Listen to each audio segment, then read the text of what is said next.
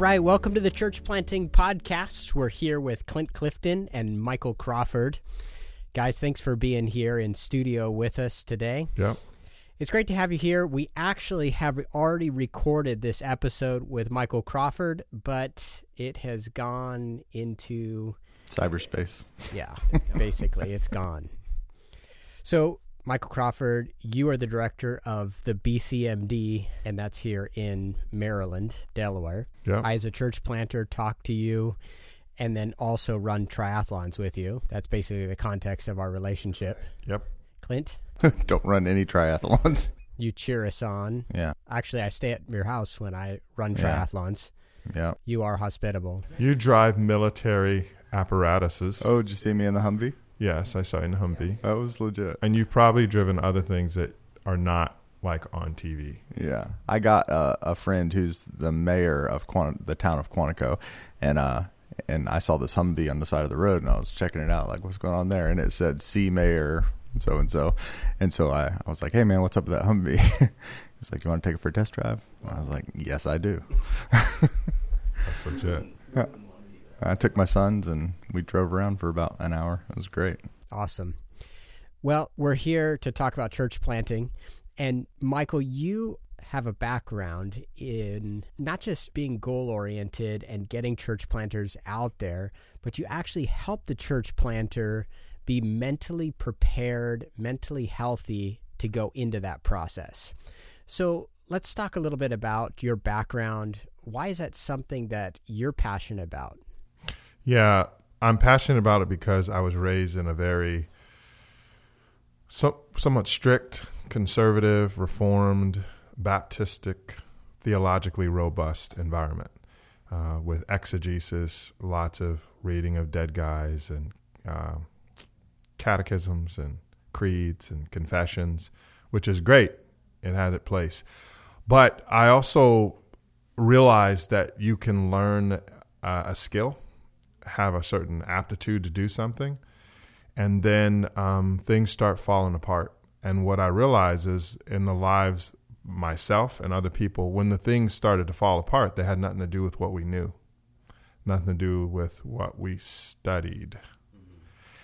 It was all the stuff that we kind of bypassed on the way to get there.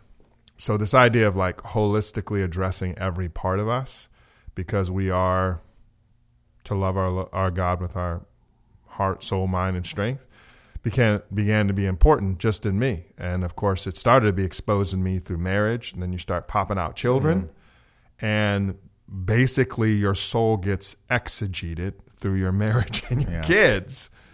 And you start realizing, well, I went to seminary and I studied all this stuff, and I've been to all these church planting conferences, and I've learned how to preach, and I, I, I have all this like aptitude to plant.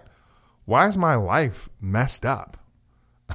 it's like, oh, so that's what gave me a personal passion. And then I started to see it in my brothers. And so it's like, you know what? We need to work on this too. This is really important. Um, and so the majority of time I'd meet with a planter or a fellow pastor to talk, it wasn't actually about a theological problem or even a methodological problem. It was a psychological. It was how he was feeling, what he was thinking, or what he was doing. And I was like, where are the books on that? How do we discuss that? So that kind of pushed me into that. And um, I tend to be a guy, I love to learn. So, like on the way down here, I was listening to a podcast on the probability of life. So, I'm always listening to some crazy stuff. So, do you want to ask a question there, Clint? I'm just here to listen. right. uh, Clint, you um, have been working with church planters for a while. Mm-hmm. Uh, he's talking about uh, just first anecdotally yeah. in his own life, and then um, observing in brothers around him, mm-hmm. guys planting, um, that there can be imbalance. There can be, you know, we've got the church planted, but personally, as a yeah. planter, I'm, you know, dying. Yeah. What have you? Uh, what have well, if Crawford's niche is health, you know, and it is, uh, when I'm around him, he's always he's always looking for the under the surface, and I appreciate that about him. But my niche is just practicality. Like I'm always just thinking about how to how to move the ball down the field in our ministries. And I think I, I think about it like that because there was this period of time in my church planting experience where it was very hard. Like the work was very hard. My my hands weren't good at it.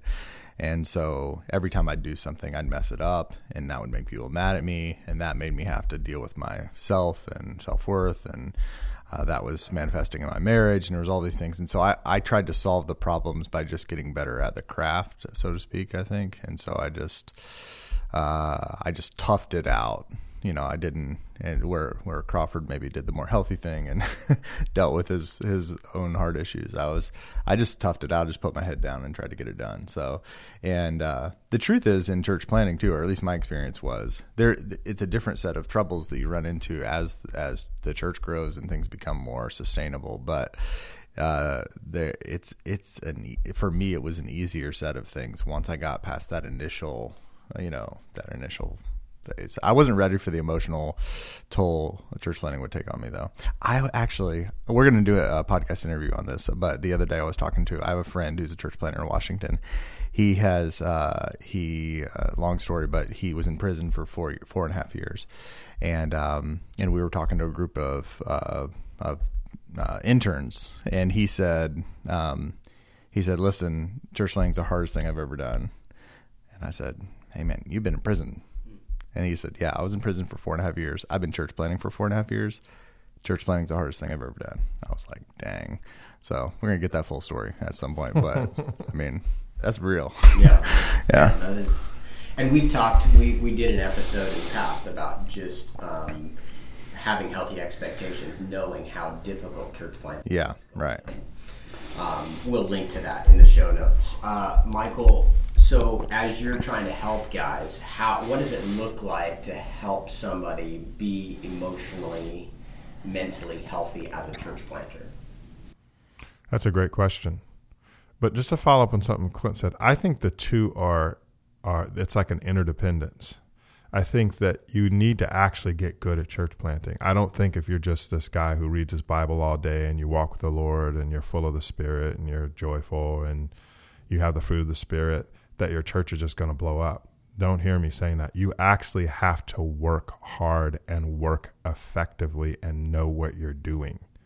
You know what I'm saying? Like reading your Bible two hours a day and having a good walk with God is not going to make you a great preacher. So just put a pause right there because that that every a lot of people, a lot of church planters recognize that they're what they're doing is not going that well, but they keep doing it. Uh, like my yes. experience watching church planter is is they decide sort of philosophically how things should be in seminary or at some point before they hit the field and then they begin to operate in that philosophy and it doesn't de- deliver the results that they thought it would or at least initially and the the prevailing thought of the day is just do it longer, just be faithful in it. Right. And I think that idea actually causes guys to think, I'm doing the right thing. I just need to do it for 20 more years. Right. And that's, um, in most cases, they're actually just not doing the right thing. Exactly. And they could do it for 20 years and they're going to get the same result 20 right. years from now. And some of that error comes from the pastor planter failure to differentiate because I think there's a difference when you're starting a church and building something from scratch yeah. Rather than when you're maintaining something and trying to grow something larger. Yeah. So think about a tree you bring home from Home Depot that's like six inches tall that they say, hey, this thing will grow to yeah. 34 feet in 50 years. And then think about you know, I used to live around wealthy people. So when they built houses, they would buy mature trees. Yeah. So they would come on like semi beds, yeah. and they were already like thirty feet tall, and they'd come in these ten foot basins, right? Well, some of the principles are same, but they're a little bit different. The little thing, you got to protect it. Yeah, it needs a, a different environment. It needs kind of different exposure. You can't you can't put it like you know what I mean? You can't put the Joker in Palm Springs and just expect, you know. So, not I, to mention when you get the seeds from Home Depot. yeah, not, that, that, that's really maybe more or less like. Yeah, that. yeah, yeah. And so the point is, is, is yeah, maybe that's too far along. But the point is, is I think planters look at pastoring and take pastoring principles into planting Yeah. and look at a faithful pastor. They go, look, John Piper's been doing it for 32 years and he didn't change anything for 10 years. He just faithfully preached. First of all, you're not John Piper. Secondly, he wasn't planting a church. Yeah, it's a different thing. It's a different thing. Yeah, But I think they're inter- interdependent in terms of, I think that what happens is you must get effective at actually planting a church. And one of the things I think you're leading into, Clint, is change. Mm-hmm. You have to be mutable. Mm-hmm. You have to be looking. You have to be adaptable. yeah, It's, I mean, Jesus is fixed. The Word of God is fixed. Salvation by grace alone through faith alone is Yeah. fixed. But methodology is up in the air. yeah. It, this is an interesting exercise. I, I think you're right. I think that the job of a church planter is not a static job. You know, it's a job that changes every few months. Actually, Yeah. It- yeah, especially if you're making progress, it changes every few months. And so, like, just for an exercise, I don't know if this will work or not, but let's let's play play a little game here. It, one word that categorizes what the church planter should be in the first six months of his church planting work before the church launches. What what kind of person mu- uh, must the church planter be? To me, he's got to be a people person. A people person. So it's all relational in the beginning. You're Yeah, I, I. I actually, huh, shameless plug, I have a book coming up pretty soon. One of the chapters is don't unpack your books. yeah, And my, of course, I love books. Anybody been to my library? You've been in there. I got more books than most people. I'm Yeah. more read than most people. But the thing is, is that when you first plant, yeah, if you need books, yeah, like to me, that's a problem. yeah, You should already had your education in your Yeah. I'm, I'm just being so. To me, it's like yes, spend all your time with people, all of your time relational. yeah. You're making all those deposits through seminary Exactly. and everything. This is the time to start focusing on relationships. So okay, and then and then so the launch phase, church launched, and it's just kind of uh, in the first uh, say six months of a church. What's what's the how does the church planter need to be different in that time phrase? Yeah.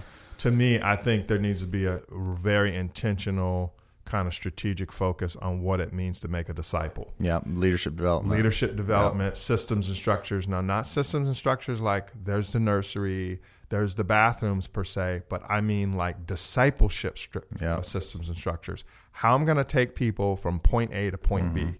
Is it clear? Is it simple? Uh, do I have assimilation? Because now I've been meeting all these Yeah. people. Now people actually show up to my church. Yeah. Do I have uh, a way to get them from showing up as a visitor to becoming a regular attender, Yeah. to becoming a committed member and a disciple, to becoming a disciple maker, to becoming a sender or a sendee? Yeah. It's the first time too in the beginning uh, from like the launch phase of a church. The first time where a lot of people, a group of people, is looking to you as a leader, Right. And so leadership, uh, leadership, not just being able to develop other leaders because there's lots of leadership needed throughout the church, but but actually knowing some leadership principles and ha- uh, what this is where it's very helpful to have had some leadership experience in the past. Um, and lots of church planters that we work with, their first time really leading significantly is in their own church plant. Yeah, maybe they were a youth pastor somewhere, but they and and maybe they thought they would be a good leader, but and then as the church matures and if it grows, whole different kind of leader, right? Yep. I mean, what what sorts of skills need to come online Yeah. as the church gets past a year, year and a half, two years? And I think at that point, you have to learn to lead leaders. Yeah, You know, not first you were with people, Right. Then you were helping people to become disciple, like Yeah. disciplers. Then you were identifying leaders, Yeah. And now, to me, you should be spending majority of your time with leaders, Yeah. who can Ephesians four, Yeah. You know, they can equip people, and you spend the majority of your time with them in front of the church, Yeah. casting vision, leading the church from high levels, leading the leaders deep yeah, uh, investing in them for purposes of multiplication. And we, you and I both know this. Any planter that's not doing that in the first, say, one to three years is not going well. yeah, There's always an exceptional guy that we always want to base that Right, on, right, right. who just shows up with like a backpack and he hmm. opens his mouth and 400 people are there in Yeah. two years, and we're like, Right. look at that guy. yeah. But the problem norm. is he's not replicable. He's just some unique guy with like he wears his hat sideways and he just has an anointing. but you can't replicate that. that's right. You see what I'm saying? Well, such and such did this, but Yeah. you're not him. Yeah. The majority of us have to actually work hard, be with people, Yeah.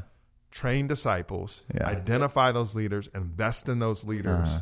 And because if you don't do that, the church isn't healthy. It's not going to reproduce. Yeah. It's not going to multiply. It's not going to achieve those objectives. That's that's great, man. I, I think that's true, and there are probably about uh, forty stages we missed in between Yeah. of like skill sets that have to come online. Yeah. Um, and that's why it's so mind numbing to be a church planter because just when you think you get a handle on it, you're you got a new thing that Right. you got to do, and it's not it's not clean either. It'd be it'd be great. You know, if I if I have a job at you know I had a job at Subway in college, you know, I I was I did this one job, and then the boss comes and says, "Hey, I want you to do this job now." I knew when it changed. Right. You don't know when it's changing right, that's right. in church planting. you right. you have no idea. All of a sudden, you just look up one day and you're like, "Now I'm leading leaders." Holy smokes, I don't know what I'm doing. And you go uh, to the Amazon and try to buy some books about it. But I mean, and um, yeah, I was just talking to I was talking to a military leader yesterday. Was a colonel in the Marine Corps, and he was he was saying he's been leading the Lejeune Leadership Institute for the Marine Corps. So he, he's the leader of all the commanders for the Marine Corps. He's like their mentor, and so um, and so essentially what he was saying was he was saying when we're when we're really young and inexperienced, we get coaches you know and he said in in professional sports because there's a lot of money associated with it the older you get and the more mature you get in your in your uh, athleticism the more coaches you get and the more specialized those coaches get but he was like what about leaders and pastors though the older you get the fewer coaches you get Yep. and the more you get out there, the less specialized coaching you have. Yep. You're just out there on your own. And it was a great image to me. I was like I was like, man, that is so true. The in the time when we need the most specialized coaching, when we're handling the most complicated situations, there's nobody around to coach us if we're not looking for it. Yeah, and to your point, you know, um, I, I love lots of different sports, but the Wimbledon finals was on uh, the Joker and and Fed, Roger Federer. Is that is that yeah, it's a sport, Clint, where you actually like move and chase a ball. Yeah, and- I'm into esports. yeah, I know, riding in Humvees. No, you know, sport. esports the thing. You know about that, right? No, what is it? No, esports is like they're building arenas at universities now for esports as video games. Oh my goodness! Like, no, there's entire departments, bro. You got to look Oh no it. no no! I believe it. My my son is like a, a whiz kid on Fortnite games. I know. That's what, that's what they do. They, they like, play has- other universities. There's Yeah, like he has like followers com- around the world Yeah. that subscribe to his channel and all Wow. this stuff, and he's You bouncing should- around you- in these. If you were a good dad, and- you'd unplug the internet. yeah, whatever. But but the point is, you know, you look at like Federer. Federer has a box, Uh-huh. like a, a, like seats, and when they go, here's Federer's box. It's his wife, his psychology coach, his strength strengthening guy, his tennis coach, his mom, his dad, his longtime friend, his financial guy, his manager, his he got box. You know, when Anthony Davis was recently introduced as a Los Angeles Laker, uh, Rob Pelinka goes, you know, Anthony has a great team around him. Le- LeBron James has a team around him. You know, all these guys have teams. They all have squads. And then you get to the pastor.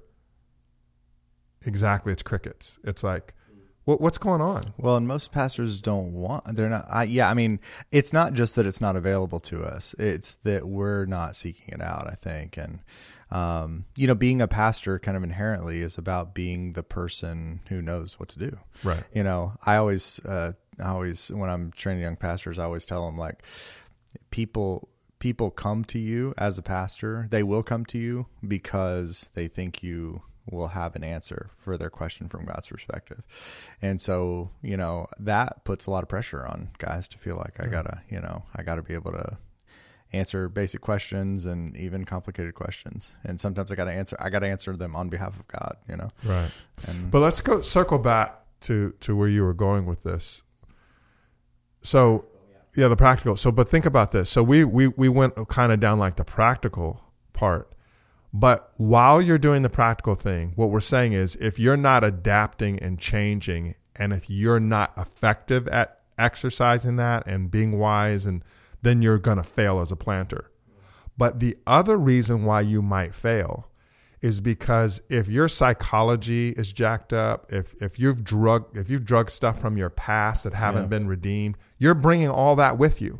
Mm. So I might meet with Clint and go, "Oh, I just I had a coaching call with Clint. I learned all these things. There are four things I was doing wrong. I'm going to go try to do them." But now you discover you're not really healthy. So you begin to do them. And so people can hear what you're saying and they can see what you're telling them to do is right. But there's something wrong with you. Right. So now you got good methodology, jacked up psychology or whatever, or emotional something, and so it's hindering your effectiveness. Does mm-hmm. that make sense? Yeah. So we we've kind of all met leaders who are great leaders. Yeah. We love them when they're in the pulpit, Yeah. but when they get out, we're like, I don't really want to hang out with that person. Right. They're just like weird, or you know what I mean? Yeah. Just like not nice, or Yeah. does not relational, or or or or. Yeah. And so what we're saying is you need both Yeah. to make it. Yeah. Because if you have learned the skill, you can become successful and you can buy yourself some time. Typically, what I've seen is you might buy yourself somewhere along the lines of three to five years because when you're obtaining things, we tend to close our eyes and ears to things. Yeah. I think it was Lloyd Jones that said the scariest thing about pastoral ministry is that you can learn how to do it. Yes, yes. And so if your church is growing, uh, America likes winners. We like success. We like we like the women's World Cup, like because they win. The men don't. So the women's like they're popular. We like winners. So when we're growing, we tend to close our eyes and we tend to you know shut our ears to things that we see. So that's why you you know that's why I'll get called at year seven or year 12 of a plant that's now a, a church and says, We have these problems. And when I dig, they go, Oh, well, they were there in year one. Yeah. Why didn't you say anything? Oh, we were growing and we just thought and uh, Thought it would- it would and out, And it's yeah. like, No, it's gotten worse, hasn't it? Yeah. So what I'm saying is, yeah, I think you need both. And every now and then, the exceptional man can push through those things and be mm-hmm. successful. Um, but most planters are being killed on those two pillars. One, they just don't know what to do. They don't do the right things at those stages. And two, they're not healthy. Okay, this is Josh. I'm going to jump in right at this point in the interview that we did with Michael Crawford. Uh, we're going to bump the second half to next week. So stay tuned. Again, we want to thank you for reviewing this podcast and sharing it uh, with your friends and family. Don't forget to subscribe on iTunes or your Android device, however, you're listening to this. We want it to keep popping up in your feed. We'll be back next week with part two of our episode with Michael Crawford.